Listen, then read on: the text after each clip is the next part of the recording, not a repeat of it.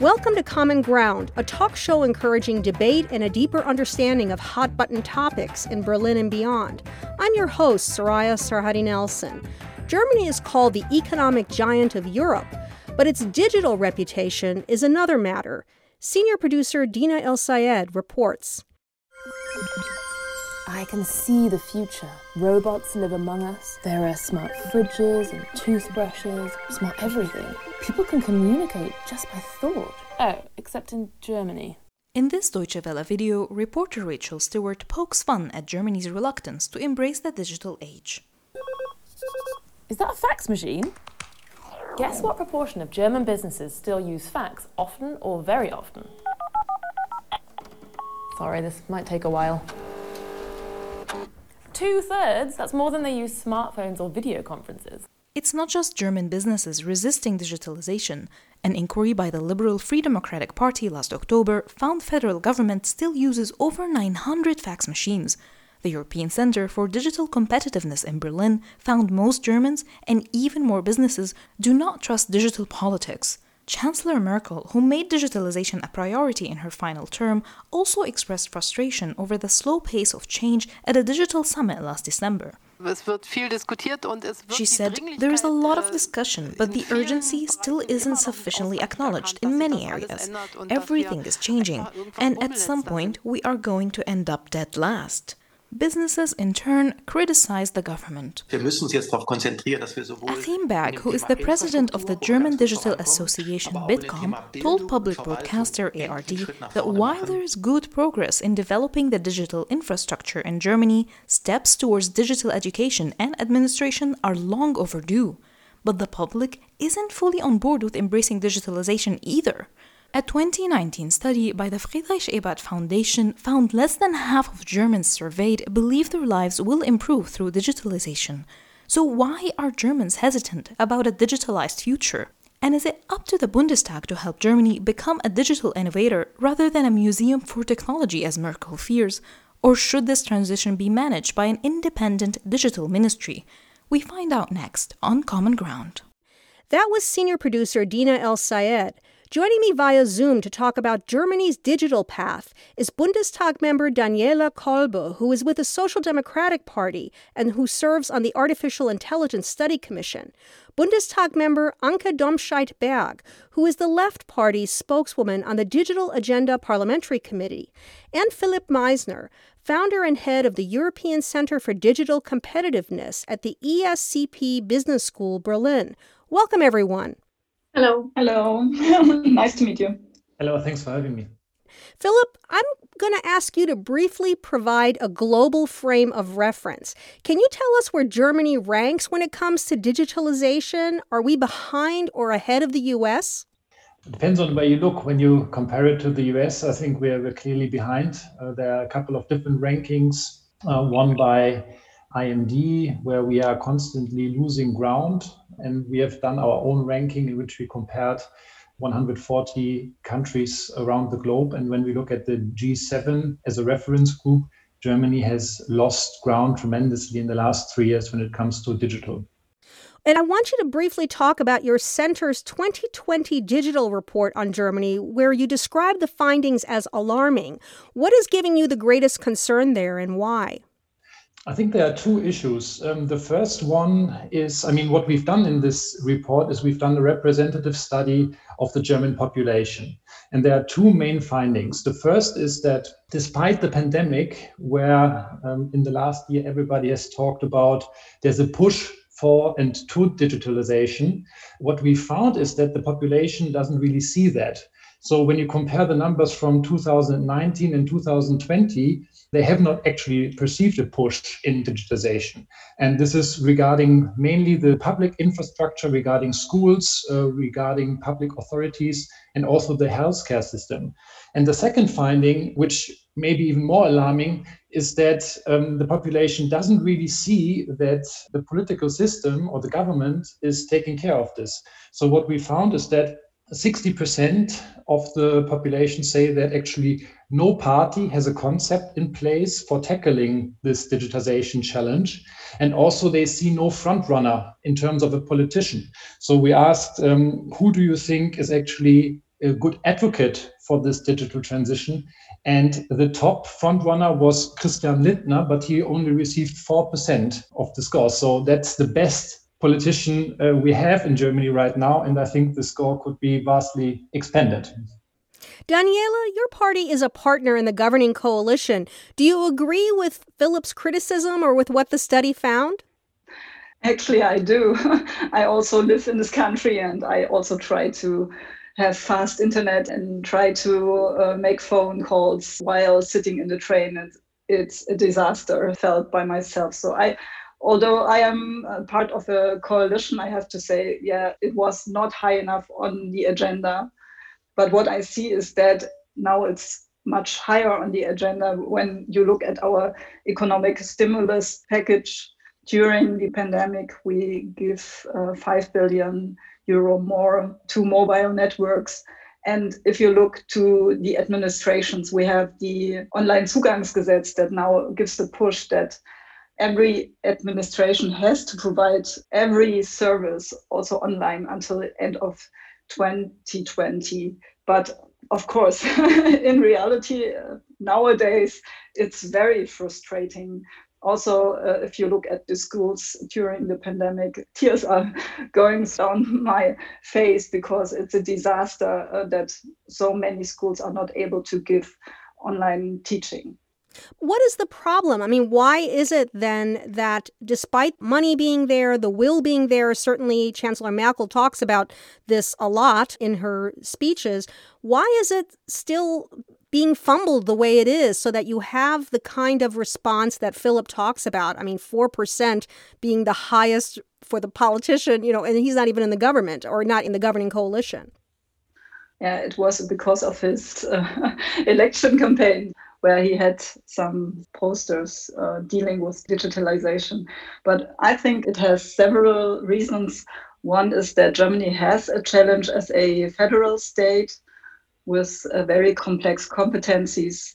And I think it's also about responsibility.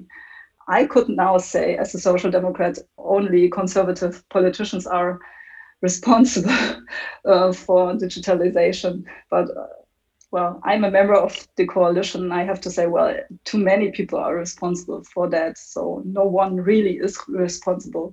That is a problem from my point of view. Anke, you're in the opposition, obviously. How do you see it? I mean, do you think that the current government is to blame, that it's presenting the most obstacle to Germany embracing the digital age? Or is this about businesses or the public mistrust? Well, it's all of this. But um, it's not only the current uh, government to blame, I must say, because this is a historic problem going on for lots of legislations already. For several governments in a row, we have seen a lack of strategy in terms of digitalization. We have seen uh, a definition of wrong goals and bad policies and bad regulation, even if they tried the best. For example, the subsidy programs for building out broadband, especially in uncovered areas, it had a bandwidth goal like 50 mbit per second for downloads, but a very low goal for uploads. But it didn't have an infrastructure goal like we want fiber infrastructure. And this made it possible that companies, incumbents like Deutsche Telekom, uh, could just build out the so-called vectoring technology, which is based on upgrading copper cables and literally prevented the um, build out of fiber optic networks. Even the European Union gave that in writing that this was a prohibition program. And also, bureaucracy is really bad. So, even if you have billions of euros for subsidies, it takes one and a half year or two years from the first application to the first start of implementation, and that is just too long. And it's the same for fixed broadband, like for mobile broadband, and lots of topics I think the government just took on too late. I mean, Daniela Kolbe already described it quite precisely, I must say, but there's basically nobody anymore who's denying it, in the, even in the government for example, that digital education has to be brought forward much faster. And that is a problem which has many faces. One side is the infrastructure we already covered, since if a school is offline and if pupils are offline at home, it's hard to do digital education, of course. But we also have, I believe, not even in one single state, and states are responsible primarily for education, you have not a single state which has in the teacher's education digital education as an obligatory part of their teacher education. So they can leave as young teachers in their early 20s with a diploma and haven't learned anything really about digital education and want to go teach for 40 years. How is that possible in 2021? I can't understand this. Yeah. But we also don't have electronic devices for kids. We don't have devices for teachers. In my state, in the state of Brandenburg, until the pandemic started to really push something here, we didn't even have email addresses for teachers. So they didn't know how to communicate with parents and their pupils. How do you send uh, tasks? If you don't have email addresses, yeah, you print out paper and send it by snail mail. So there are many things going wrong on many levels. And if we talk about government, before I did many other things. I worked in IT industry as a consultant, mainly for government on e-government. So I know many problems. One of the biggest problem is culture. We just don't have a digital culture, not in cities, not at state level, not in the federal government. It's still stamps and paper based. They just love fax machines and it's very hard to get rid of this because we were one of the most advanced bureaucracies in the world when we started with making government in 1800 something. Yeah and other countries copied us and we stick to what was good at 1800 something which is not really good but it's hard to change culture so it probably will take more time but i do believe that the pandemic uh, changed something because i think the last politician understood that you really need to do this faster and everywhere well, we're going to talk more about the pandemic after the break, but before we go to break, I do want to ask about this culture thing. I want to have Philip talk about whether Germans can actually get ahead digitally, considering the strong stance on data protection and privacy it could also be an opportunity. I mean, when you look at Apple right now, they are positioning themselves as the privacy company. Now, this is what Apple is doing, not what the German company is doing. Um, but if I may just comment very briefly on the comments that Anke and Daniela made um, on the first question, I think it's absolutely eh, fascinating to see the frame of this discussion. Now we are debating um, what Deutsche Telekom has done in the 70s and why this affects us today. Um, what we see today is that Elon Musk has put out a, a satellite constellation, uh, has launched Starlink, and they have opened their German office. We will soon have Starlink internet in Germany, which is uh, not a European company anymore. Um, Google and Facebook are building, you know, deep sea cables around Africa to provide the infrastructure uh, for the digital age for Africa. And I think a lot of problems originate also with the term and what we mean when we talk about digitization. I think in Germany, when people talk about digitalization, it's 5G what I think is digitalization is a fundamental shift in our society towards future technologies. And this includes much more than 5G. It also includes um, autonomous machines, virtual, um, augmented reality, artificial intelligence, and all of that. And the concern that I have is if we now only talk about you know 5G schools, um, email addresses for teachers, then we might actually miss the discussion that is happening right now because we are uh, having the discussion that should have happened 20 years ago. We're going to take a short break, and when we come back, we'll talk more about the struggle to digitalize Germany, especially during a pandemic. Stay tuned.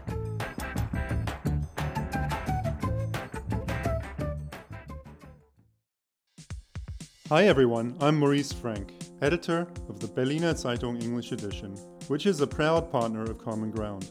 Is it hard for you to figure out what's going on in Berlin because everything you read or hear is in German? We at Berliner Zeitung English edition can help, providing you with all the news you can use in English, whether on politics, business, or culture. We also offer riveting interviews and commentary. Look for us at Berliner-Zeitung berliner-zeitung.de slash en or just type in Berliner Zeitung English edition into your search engine. I look forward to seeing you there. I'm Soraya Sarhaddi Nelson, the host of Common Ground. And I'm Dina Elsayed, the senior producer. Each week, we bring you a new lively discussion on a hard hitting topic. If you want to learn more about our podcast, check out our website at commongroundberlin.com. The episodes are free to download, but they aren't free to create. Common Ground depends on grants as well as donations from listeners like you. So if you want to help us out, please click on the donate button at commongroundberlin.com. And thanks for listening.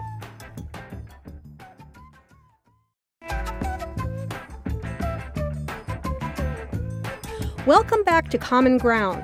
I'm Soraya Sarhaddi Nelson, and my guests via Zoom are German Parliament members Daniela Kolbe of the Social Democrats and Anke Domscheit-Berg of the Left Party, and Philip Meissner of the ESCP Business School Berlin. We've been talking about Germany's lackluster efforts in the digital age. And Philip, I wanted to ask you about something that you and others have talked about, and that is a digital ministry. How do you think that would help the situation? Or is that still something that needs to happen considering how much pressure the pandemic has put on the efforts to join the digital age? I think it wouldn't necessarily hurt, but I don't think it's like the most important solution. And I agree also with the discussions that have happened around this digital ministry that it depends a lot on you know who does what and what the responsibilities are and what the budgets are etc but what I think it would do is it would give a very strong signal that this is now a top priority. And I think this is something that we really need. Daniela, you had talked before the break about the pandemic and how that has changed some of the efforts, even though it's not quite as cohesive as you'd like. Do you think, though, that the government and businesses and German citizens, for that matter, are taking this more seriously than they have before? Because obviously, the effort to digitalize is something that's been going on for years, if not decades. Absolutely. I think it pushes on many sites uh, looking to um, our schools, for example, but also how we want to work and how we work. Uh, during the pandemic, lots of people worked from home and liked it in a way. So that is uh, something people will keep in mind and also businesses. And also, if you look at our economic stimulus package, I think that is a very good sign that if you look into it, there is a lot of money given to future challenges and future technologies and also into digitalization. There are billions of money given into this concerning mobile networks, for example, and also other technologies. So I think uh, the pandemic gives a very good push.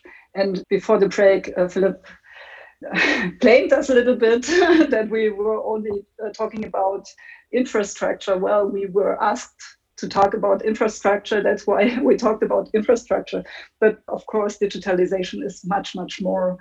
And yeah, we have to encourage our population to go more into uh, these new technologies, artificial intelligence, for example. But how can you do this with a population that, well, yeah, has a little bit skepticism and uh, ask question how will this change uh, my working life for example? So i think in germany it's about trust. People have to trust these new technologies and have to see that it is improving their life not only improving the bank accounts of some people. In germany it's about high standards and it's about managing important questions like climate change and so on um, I think that digitalization and artificial intelligence, for example, can be a big opportunity uh, to deal with these challenges.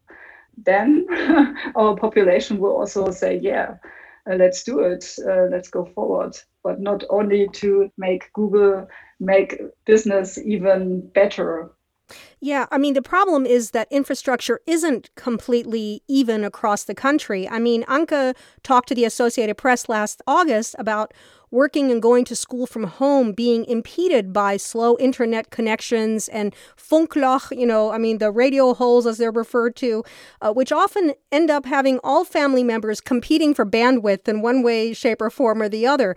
Anke, has the situation improved since August? I mean, have there been any innovations or any positive changes that you've seen? Well, infrastructure is something you don't change in a couple of months. So there has not been so much progress. There has been progress in other things like providing kids with laptops, etc. And I appreciate that there eventually came this governmental program, but my experience also is that, especially in the first half year of the pandemic, we saw a lot of civil society taking over responsibility. And uh, here I can talk about uh, my own little city, for example, in northern Brandenburg, one hour from Berlin. In an old train station, we have built as a non-profit uh, something like a maker space which emerged into um, now a digital classroom where you have a video and audio studio where teachers deliver classroom content directly to their students. But we also teach kids how to use 3d printers and since that was not possible in the pandemic we turned it into a production place for co2 measuring tools to be deployed to classrooms so they know when to open the windows, yeah, to get fresh air in and aerosols out and things like that. And we also um, have a small data center, nonprofit partially, and this is hosting servers for education stuff for schools. We host uh, video conference servers for schools. So we take over where government was too slow to provide these services, and it was possible.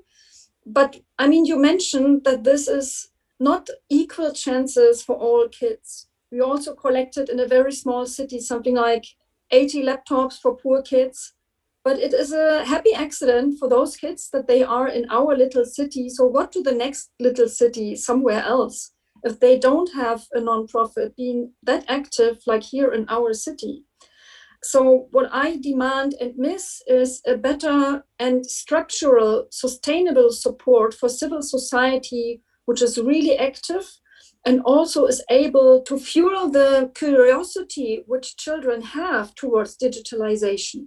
Even first graders, they love 3D printers, they like to learn programming, they like to build little robots in the shape of cats and everything else but we need uh, those opportunities to be also outside of schools because there it's probably faster to implement change even in rural areas. And if we see lots of skepticism it has to do also with lots of bad experiences germans have that they often see they are somehow victims of digital monopolies. They can't defend themselves. The government isn't helping them enough. Instead, the government is trying to mass survey themselves, yeah, and trying to implement more and more surveillance laws to just use digitalization against citizens. And they lack experiences where it's actually benefiting themselves. That, that is something Daniela Kolbe also said and we have to turn this experience around. We have to do more for the benefit of all. And I think that's still a long way to go. Let me ask you and Daniela are there countries the Bundestag looks to as role models for digital innovation? Well, I wish it were. I mean, for the digital committee, I can say there are because we visited, for example, as a committee with a committee delegation Denmark and Sweden and I can, I think, say for all members of parliament who were part of the delegation that we really admired and envied Sweden for how they built out broadband and Denmark for how they implement e government. But I have to admit, as an oppositional party members, that differences between digital politicians are not as big as between other politicians of exactly the same parties. So sometimes even if digital politicians are convinced of the same thing, they are not able to convince the other uh, members of parliament of their own party, and they are usually not in the majority. So, on average, the digital competence is not high enough, and it shouldn't be a topic of the digital agenda committee. It should be a bigger topic in all other committees too. Daniela, is there a country that you look to? Actually, uh, the Committee on Artificial Intelligence, the study committee, wanted to travel to Finland, but uh, sadly, the pandemic avoided our trip, uh, so we couldn't go there. And also, we of course looked to France. So we look to other countries what they are doing um, concerning artificial intelligence as one aspect of digitalization. But in the end, what we learn is that we have to analyze our own strengths and our own weaknesses as Germany and then work on that. Uh, that is uh, one lesson I learned from the study commissions. Philip, let's turn to Germany for a moment. Is there a state or cities that are doing the digital transition better than others that can serve as an example? I think it's very hard to say um, on a state level. Um, what I see is when we take a more broader uh, definition of digitization, that Bavaria is actually doing a quite good job uh, when you look at what's happening in and around Munich. Uh, there's a very large population of new startups, new organizations that emerge in which um, also technology is used, future technology is used. Um, and I think this is probably one of the best examples that I see in Germany. Do you see Germany becoming a leader in digital innovation? And if so, when might that happen? I mean, this is what we want to help bring about, right? This is the mission of our center. And we want to actually inspire the debate, both in the government and also the public debate around this, because I really see we cannot afford not to be a winner in this right? I mean, uh, when we look at all these exponential technologies, some people estimate that there will be more wealth being generated in the next 10 years than in the last 100 years. So the only question is how will this wealth be spread globally and what share of this new wealth is going to be created in Germany? And so I think we need to find an answer to this. And when we especially look at these new technologies like autonomous machines, virtual reality, there are still markets that are just at the beginning of development, where Germany, where Europe could still play a role. But also there, we unfortunately see signs that the same thing is happening again. When we look at autonomous machines, we have just published study that shows that Europe again is completely backwards um, compared to China and the US. When we look at virtual reality, I mean, from just by personal experience, I wanted to um, integrate virtual reality also in, in the teaching at our university. And what I then quickly realized is when I want to buy hardware for virtual reality, there's uh, Facebook with Oculus and there's HTC. Those are the two hardware um, suppliers. There's no European, there's no German hardware supplier for this. And I don't see one emerging on the horizon right now. So these are just a couple of examples where I worry, but I don't think that it's absolutely impossible. The, the opportunities are there, the growth is, is massive. The only question is how can we set up our government, our society, and our economy to make use of this transition? Anke, I'm going to ask you to answer Philip's question. I mean, what needs to happen to speed up that process, to make it more streamlined so that these steps can be taken? I think we definitely need to stick to European values, but we need to change many other things. We always talk about this dichotomy of the US on one side having the extreme capitalism and abusing people's data, etc., and then we have the state capitalism of China with mass surveillance, etc. So these are things we do not want. But what do we want, and how do we make an interesting uh, concept out of it? And I believe um, it must have to do with respect of the individual with social innovation, which I already mentioned. And this can be based on an open everything strategy, starting from open source, open access for scientific research results. We should follow the concept uh, public money, public good. So everything which is funded with public money should be public. Open data, open educational resources, open source, open hardware, open AI, if we talk about artificial intelligence, and make infrastructure and big um, AI learning data sets accessible not only to big monopolies who can afford buying them themselves, but also to small and medium sized businesses, to innovators, to inventors, to students and nonprofits then we can see a whole set of new innovations which can really make a difference in the world and actually benefit the entire world. I think we sometimes see ourselves too small and think as Europeans we can't change big developments, but I don't think it's true. We are 500 million people all together, and these are not just human beings, they are consumers. Uh, in a very interesting markets. And as we could see with the General Data Protection Act, we can have an impact on data protection regulation in other countries.